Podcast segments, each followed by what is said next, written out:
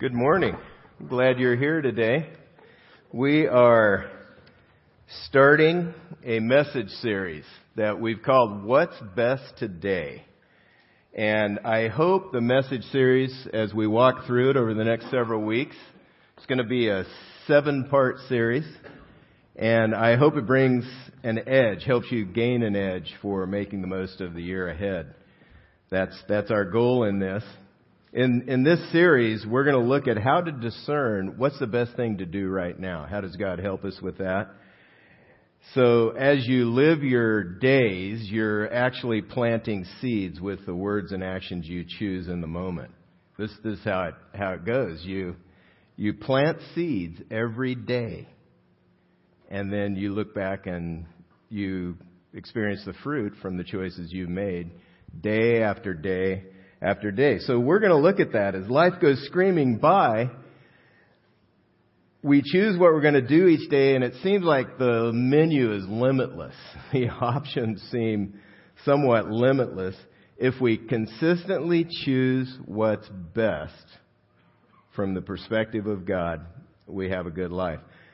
We, we humans, we have this tendency to uh, hit a point in the middle of our lives where we reevaluate what's gone on in our life up to that day, how we've used our time uh, from from the beginning to where we're at at that point. Uh, it's called midlife crisis.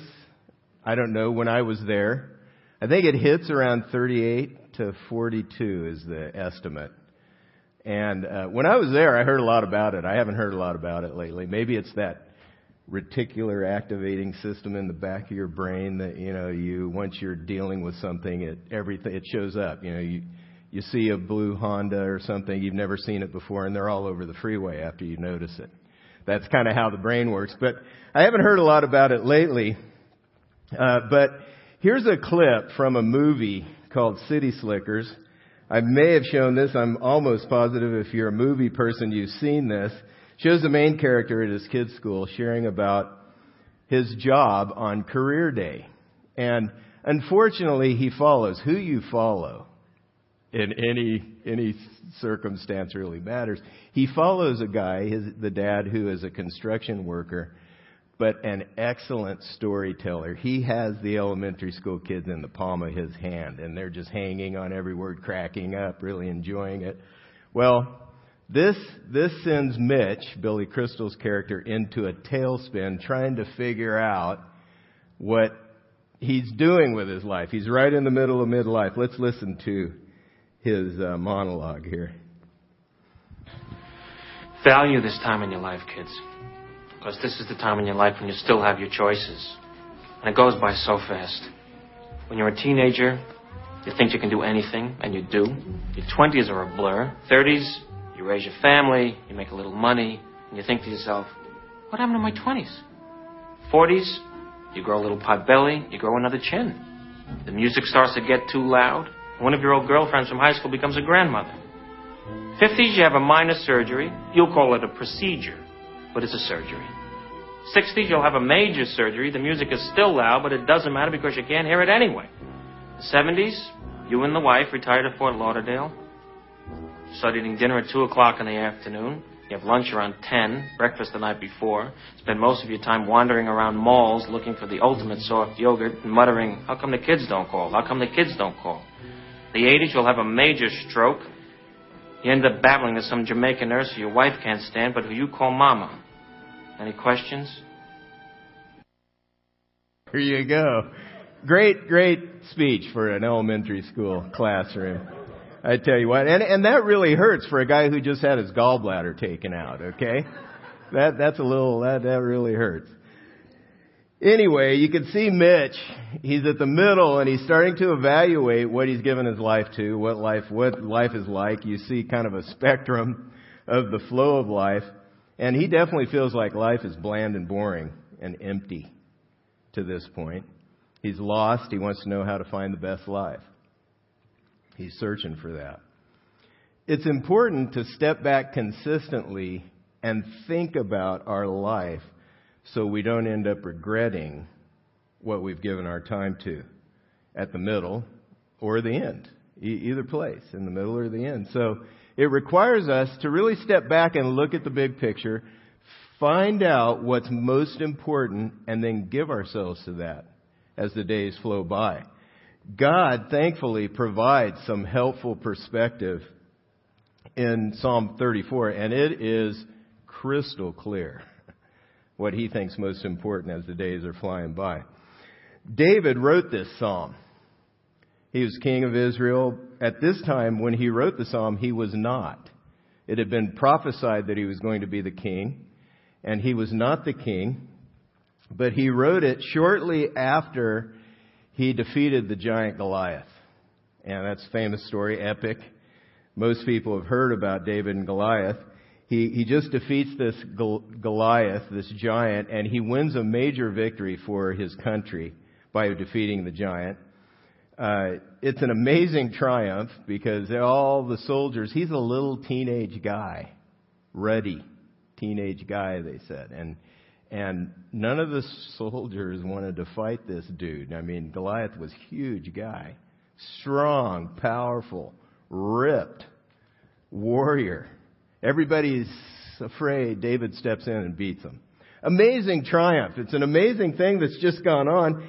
And he should have received the country's highest medal of honor for what he did, but it was a new country. They didn't have a medal of honor, I don't think. He should have received that. Instead, he becomes a target for King Saul, who starts chasing him down. He starts hunting him and chasing him down to take him out because he's a threat. The women are singing songs. Saul slain his hundreds, David his thousands. So, you know, hey, if you're the king, you don't like that kind of thing. So he's chasing him down to take him out. and for a time, while this hunt is going on, David completely trusted God. He, he hid in caves in the hill country of Judea, it says. He ran for his life, trying to avoid the wrath of King Saul, all the while trusting God. The problem is, he hit a point where he turned from trusting God and he took matters into his own hands and he began to rely on his own cunning to avoid the chase of the king. And what he does is, he's with a band of about 300 men who've gathered around him. He coalesced this team of men, this band of mighty warriors. These guys were amazing. And so they're around him and they're, they're going through dealing with whatever David faces in trouble, trying to really help the cause of the king, King Saul. They're really trying to serve the king.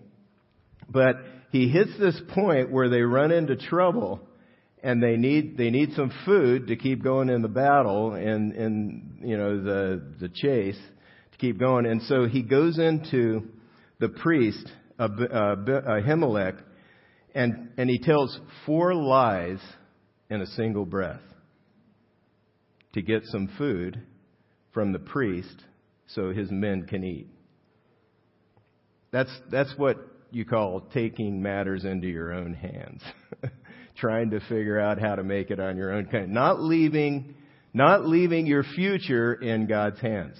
So he tells four lies in a single breath and then he concocts a horrible plan to protect himself. He decides to go to Gath, the capital of the Philistines, to seek political asylum. Now, is that crazy? I mean, he's going to go to the capital of the country he just defeated in war and seek political asylum. That's a crazy plan.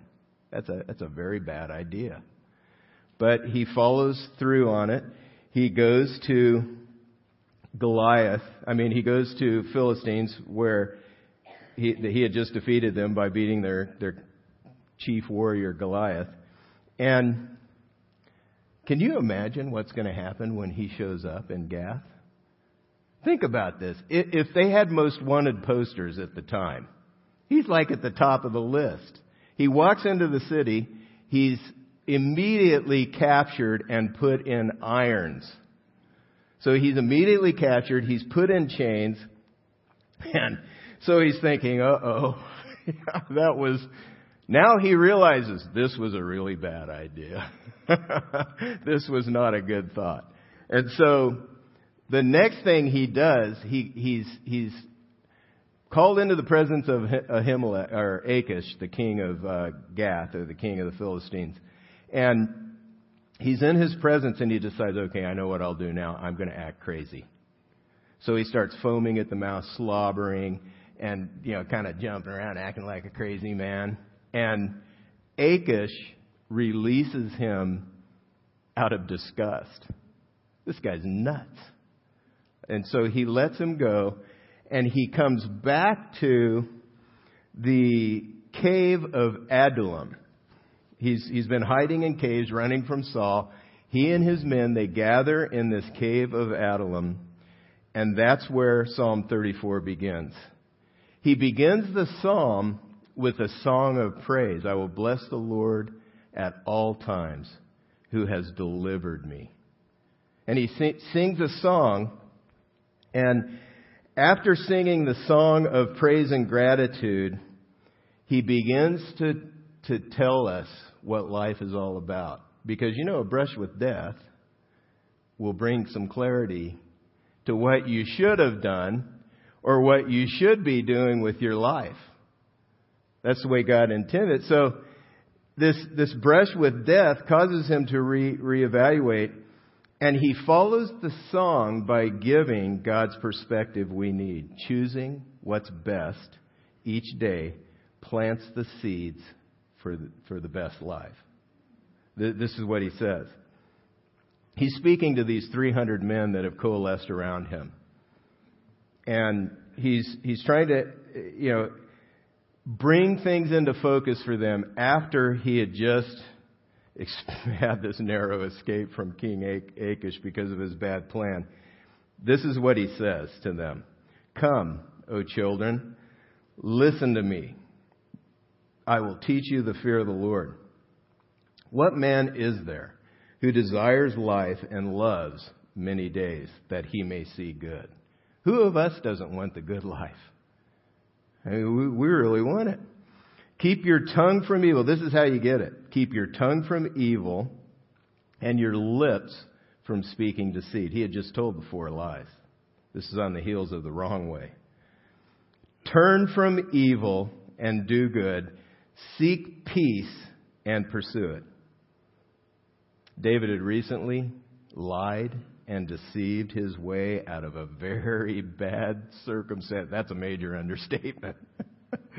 I mean, that king was about to take him to the public square and take him out. So he says this on the heels of doing all the wrong things. And he knows, as he's doing these things, what's right. And so he goes back to that. The brush with death, God's gracious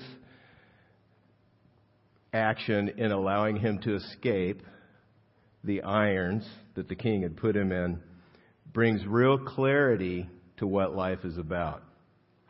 Here's the key that he gives to loving life and having many good days that'll stack up to make the best kind of life. Turn away from evil and do good. That, that's the heart of what he's saying there. Everything else is more detail of what it means to turn away from evil and do good. This is how you do what's best today. And we're going to look at details and factors and how to think about this and how, how to choose that as we go through the day. Because choosing to do the good that God wills in every part of our lives is the key to doing what's best. God's will and guidance, it, it encompasses all of life our family, our friendships, our free time, our work, our school, our recreation, dating, finances, use of time. If we can keep turning away from evil and doing good, then we're planting the best kind of life. Now that seems like it should be easy to do good. I, you know, I'm going to get up today and I'm going to do good. I'm going to go to the breakfast table. I'm going to aim to do good toward my family. I'm going to go to work or whatever's next, and I'm going to do the good. I'm going to, it, but there's always opposition. We always have to battle to accomplish it. Just like David, the Philistines were enemies. You expect opposition from enemies, from people who don't agree with you. They're not heading the same direction. But he, he received opposition from King Saul, who should have made him the most decorated soldier of all time in the history of Israel. But instead, he chased him with a desire to take him out. David was only trying to do good. He was very loyal to the king. He and his 300 men were serving the king. He was trying to do good. He got scared. And he trusted in his own strength and cunning, and he narrowly escaped the trouble. This is a picture of what it takes to do good. Sounds simple. Hey, what's best today? Do good. Doesn't that sound, I mean, it sounds great. Hey, hey, that brings all the clarity I need right now. Hey, I get up in the morning, what should I do today? What's the best thing to do? Good. That's, that's clear. But there's always opposition. We always have to turn from evil to do good. Wasn't the way the world was originally created. God created it. It was good. Scripture says. But every man and woman rebelled. That rebellion has created this situation where to do good, we have to turn from evil. I want to look at four villains of progress to doing good that we deal with. Some of them are outside of us, some of them come from the outside. We're certainly influenced, all of them influence us, but but most of the things we deal with in doing good are from the inside out. They're, they're, they're villains of our own making. And they, we experience them because we, we don't know, we haven't chosen to focus on what we need to, to to accomplish the good of that day. So let's look at four villains of progress. The villain in the plot of a story is the character whose evil actions or motives oppose the progress of the hero. Now, here are some famous heroes and villains from comic books, and I'm not a comic book guy. You know, I'm sure somebody else could tell you all about these guys. But I'm going to give you a little quiz here. Superman. Here's Superman. Who is Superman's villain that he has to deal with? Do you know? Lex Luthor. All right, there he is.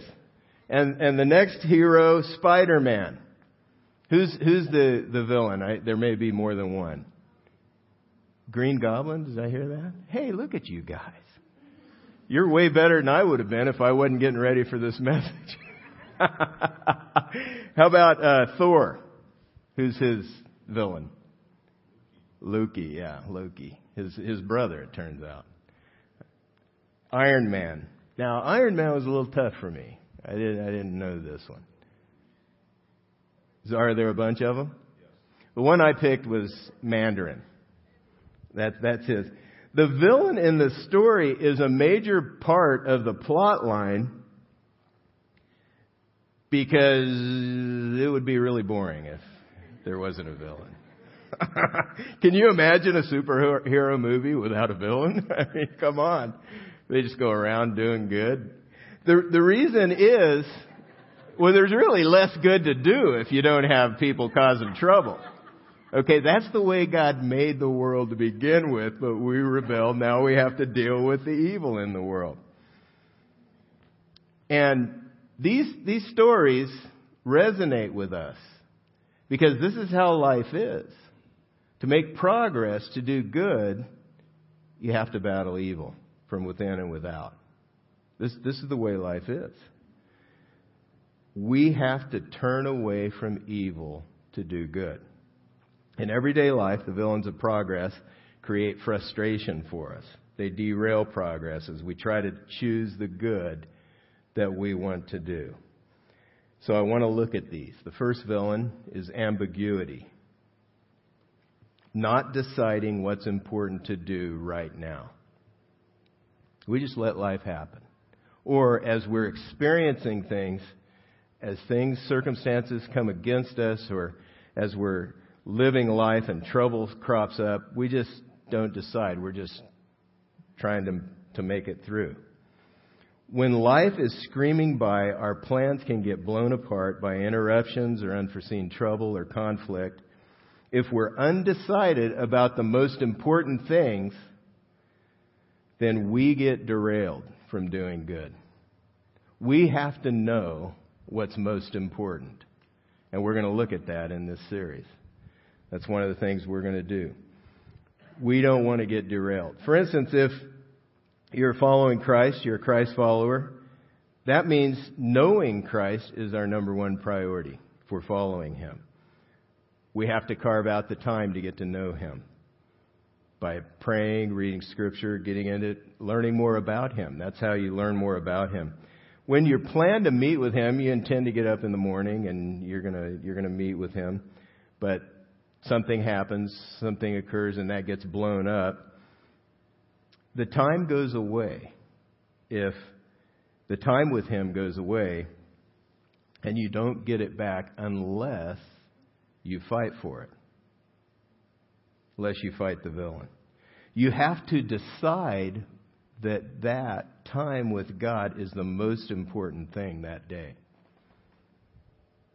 You can't be ambiguous. You have to fight ambiguity and you have to say, okay, hey, got blown out this morning maybe I need to make an appointment with him later on. Sometime in the day where there's some downtime. I'm going to set it aside. I'm going to pray. I'm going to get into the scripture like I intended to. We all need to fight ambiguity. Family is very high on a list of priorities. I'm sure if I asked most of the folks here what, what's on your list, family would be very high up on that list of priorities. When conflict or trouble strikes, we can pull back into self mode and cause damage by doing that. It's easy to want me time and disengage from building relationships that matter over time. We have to decide that that family relationship is a priority and fight the tendency to pull back. Where is ambiguity ambiguity impacting me? That's a good question to ask. Where is it impacting me? Where am I fighting? Where am I letting my priorities get tossed all around? And I'm not choosing what's most important now. Where, where am I not clear on what's most important now? This villain is happy to keep us defeated. Next, we need to be aware of the villain of overload. That's another one. Feeling overwhelmed so we can't see what's most important right now. Just, just the feeling of being overwhelmed can fog up our day so that we just don't hardly have the energy to do what we need to do right now. It's, it's challenging when it feels like responsibilities are piling up, and just when we think we're at full capacity, we remember something else we got to do or somebody calls with a request, we've got to decide if we're going to do that or not. Right, right when we think we're at full capacity, whoa, something else goes on, and you know we feel like that might be the straw that broke the camel's back, or my back, whichever one. We're not quite sure. We have to wisely learn how to navigate those moments. Because my experience in life, as I faithfully handle the things that are right on my plate now, I'm going to get more things to handle. And my capacity keeps increasing as I walk with the Lord and as I do what He wants me to do with my, my life. And so I have to decide as I remember those things, oh, where am I going to work that in to my schedule? Or somebody calls and they have a request, and it's a really good thing to do. It's, it would be great to help them. But would it be the best thing? So I have to learn to eliminate the things that aren't the best and focus on the things that are. And I have to trust God to help me. When I get overwhelmed, which is quite often, frankly, and I, I feel overloaded and I get overwhelmed, I have a decision to make. Am I going to try to move forward on my own strength, or am I going to trust God to give me what I need when I get there? Because most of the reason I'm overwhelmed is what's happening later on, not right now. And so I have an opportunity to choose faith. and trust God as I think about moving forward. Another villain that we may, may not be as easy to detect is a lack of fulfillment. Living a faithful life can seem so boring. I mean, it's like it's like farming. It really is. We, we just drove up to Turlock in the middle of the state, uh, Cindy's hometown, and there are all kinds of fields. You see all kinds of fields, and kind of like maybe like this field here. This is a field. the, the rows are awesome, and I, I can't. I talked to a farmer, and it's amazing how they make these now with GPS and all this. They look how straight those are. It's awesome. But anyway, think about the steady and faithful habits of those farmers, the routines of their lives. Let's say it's a lettuce farmer. I think this is probably a lettuce farm. Um, their routines don't change very much. There's, there's a flow to life. There's an ebb and flow. There's a rhythm. Planting and harvesting. There's prep time. You have to fix the irrigation or set up the irrigation. You have to prepare the soil. You're digging trenches. There's planting time. There's a whole process involved in seeding. I'm a city boy, so I can't tell you much about that, but I'm sure there's a whole process in that. Time before the harvest where you're inspecting for problems, you're checking leaks, you're making sure the irrigation is working. There's a lot of waiting, waiting, waiting. Then it's harvest time and all hands on deck. You're pushing hard. You're trying to bring it in. You're working long hours into the night and you don't want to waste anything. And then, what's next? You do it all again. Either in that field or another field. There's, there's a rhythm to life. Life is like that. You, you're, you're planting. It's like farming. Parenting's like that. You're planting every day. You're deciding how you're going to relate to your kids. And you're planting seeds in the words and actions you choose. Same with other relationships, family relationships, or friendships. It's like that with finances. As, as the money comes in, you're deciding where you're going to plant it. Some of it you need to use, but the, the extra, what are you going to, where are you going to plant it? Walking with God is like that. You, you don't get to know God all at once. You come to church and you have an experience and you see the light and you know Him. You, you get to know God by investing little bits of time every day to understand Him and then walking through the day with Him, trying to sort out how He wants you to make the most of it. This is how life is. We plant seeds daily that take time to grow and they turn into fruit. We need to accept the rhythm of planting and reaping. This is how life is. This is, this is what it is. The best life grows out of turning from evil and planting good seed through our words and our actions. Then we have to be patient while the good stuff grows. The next villain, the last villain, rides piggyback on this one, the lack of fulfillment. Fear of missing out. FOMO. It's the fear of missing out. FOMO for short. The, the, it's fearing that we're going to waste our life and miss out on all the fun. This, this is where Mitch from the, the scene in the movie was. An opportunity to do something I really enjoy shows up right when I've already made a commitment to fill in the blank a friend, my family, ministry, some kind of church commitment, work. And I can choose to go ahead and plant the good that I've intended to do, or I can go for the fun. That's FOMO. It's the fear of missing out on the good life and if I don't do what the opportunity is to have fun right now, I'm going to miss it. But if I do the fun thing out of FOMO, I could do some serious damage to my stewardships. So we have to make a choice. This is a villain. This is a something we deal with every day. The good news is God wants to help us deal with these villains. We defeat the villains by orienting our lives around God and His will. The goal of this series is to look into Scripture to gain perspective and help win the battle against these villains.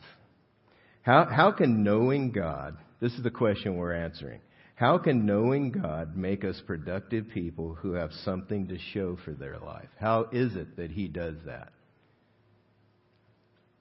The theme verse for the series, the backdrop verse, is Ephesians 5 15 through 17. Look carefully then how you walk, not as unwise, but as wise, making the best use of the time, because the days are evil. There it is again. To choose the wise, we have to deal with evil. Therefore, do not be foolish, but understand what the will of the Lord is. To determine what's best today requires wisdom. An unwise approach just lets life happen and doesn't step back and look at the big picture. Look carefully means to live in an exact way like an acrobat. The, the word acrobat, the, the word in the original language Greek is acrobos. It means to be exactly. We've got to learn how to do that. If you're, you know, you want to practice a few times before they remove the net. if you're an acrobat, you know, and, and you gotta, you gotta learn, okay, how do I, how do I deal with it when I'm starting to go this way? You know, you're, you're learning, you're, you're focusing on the details of life. So just like that, as you learn to walk with God, He wants to teach you. He wants to help you, but you have to invite Him into your everyday. You have to be concerned. You have to be referencing Him. You have to, a godly life means to be God referenced. So as you're living your day, you're, you're thinking about Him. And you're trying to figure out, what do I do now? God, can you help me figure out what do I do now? Our time is limited on earth, and He wants to help us make the most of it. He wants to use us for His purpose.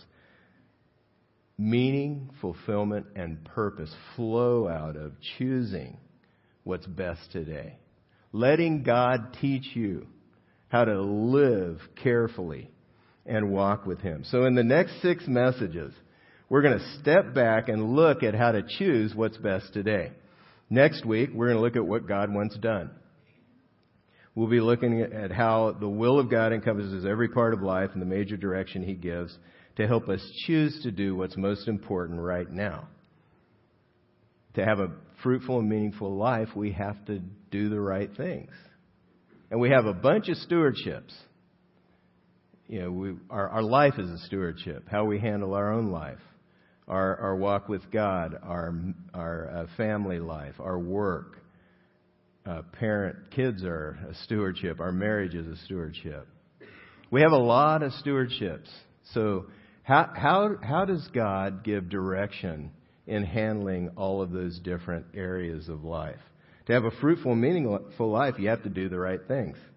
Not just get everything done faster.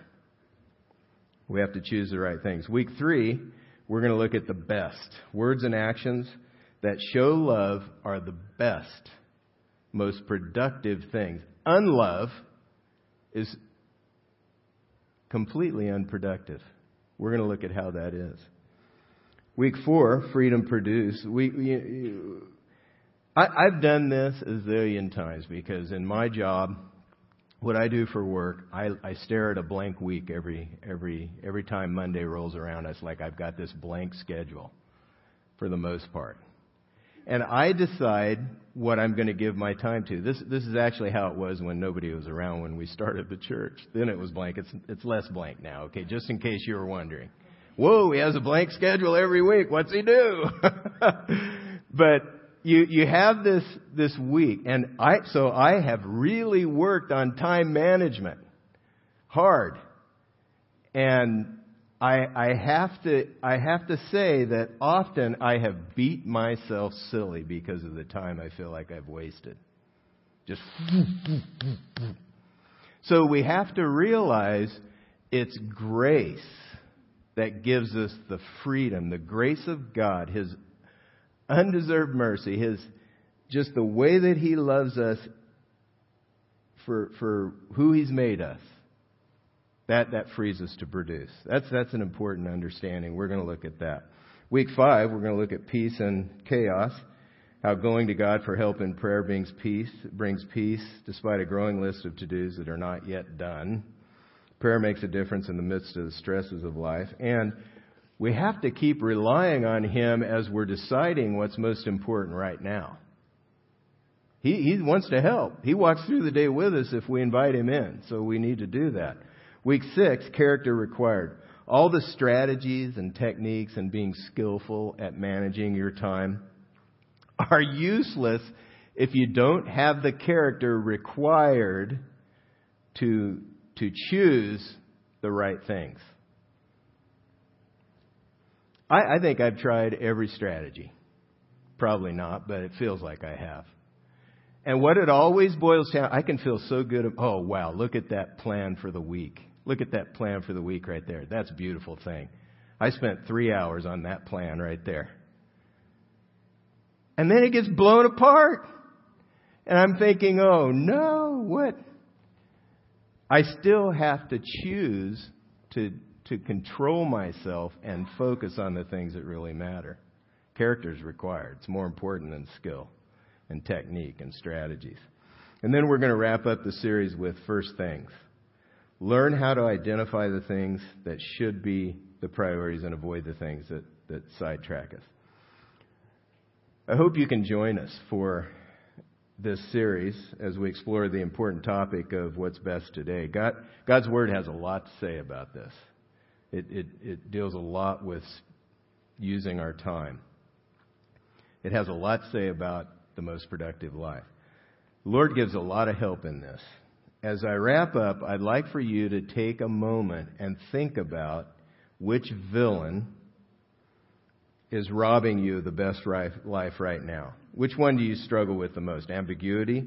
Not deciding what's most important. Something happens, and you, you let the important go away and you focus on this right now. It could be ambiguity. It could be overload. Maybe you feel so overwhelmed that it's, it's foggy and you're not choosing to focus at all, much less on what's best. Maybe it's a lack of fulfillment. Life's bland. You haven't accepted the planting and reaping rhythm of life. Or maybe FOMO, fear of missing out. That could be the villain you're struggling with. A villain is not something you identify and then ignore. It's something you fight. And so in this series, we hope to help you learn how to overcome the villains. If you would, please take your connection card out of the program. I'd like to ask the worship team to come back on stage and the ushers to prepare to receive the offering. Uh, if you would, please fill out any, any information or next steps on uh, that connection card. And when the offering comes around, when the ushers bring it around, you could drop that card in the offering. Here, here's some suggested next steps of mine. First of all, identify a villain to overcome and ask God for help. And then attend the rest of the series is another step. But those could go hand in hand. You identify the villain and then you keep working with God over the next several weeks to learn how to defeat the villain. And then also there's a place on the back to sign up for the Beyond the Balancing Act workshop. Love to have you here Wednesday night. It's right here in the ballroom. Child care is going to be in the back third of the ballroom. I think this will be very helpful just for stepping back and doing some thinking and planning about how do I choose the best thing to do right now. Would you pray with me? Father, we thank you for the truth we see in your word, the guidance you give, and the help you give, Lord. And I pray that God, you would, you would really give us the strength and power to take our next steps, bring continued clarity to our lives as we seek you and we seek to do good and turn away from evil. Help us in this, Lord. In the name of Jesus Christ, I pray. Amen.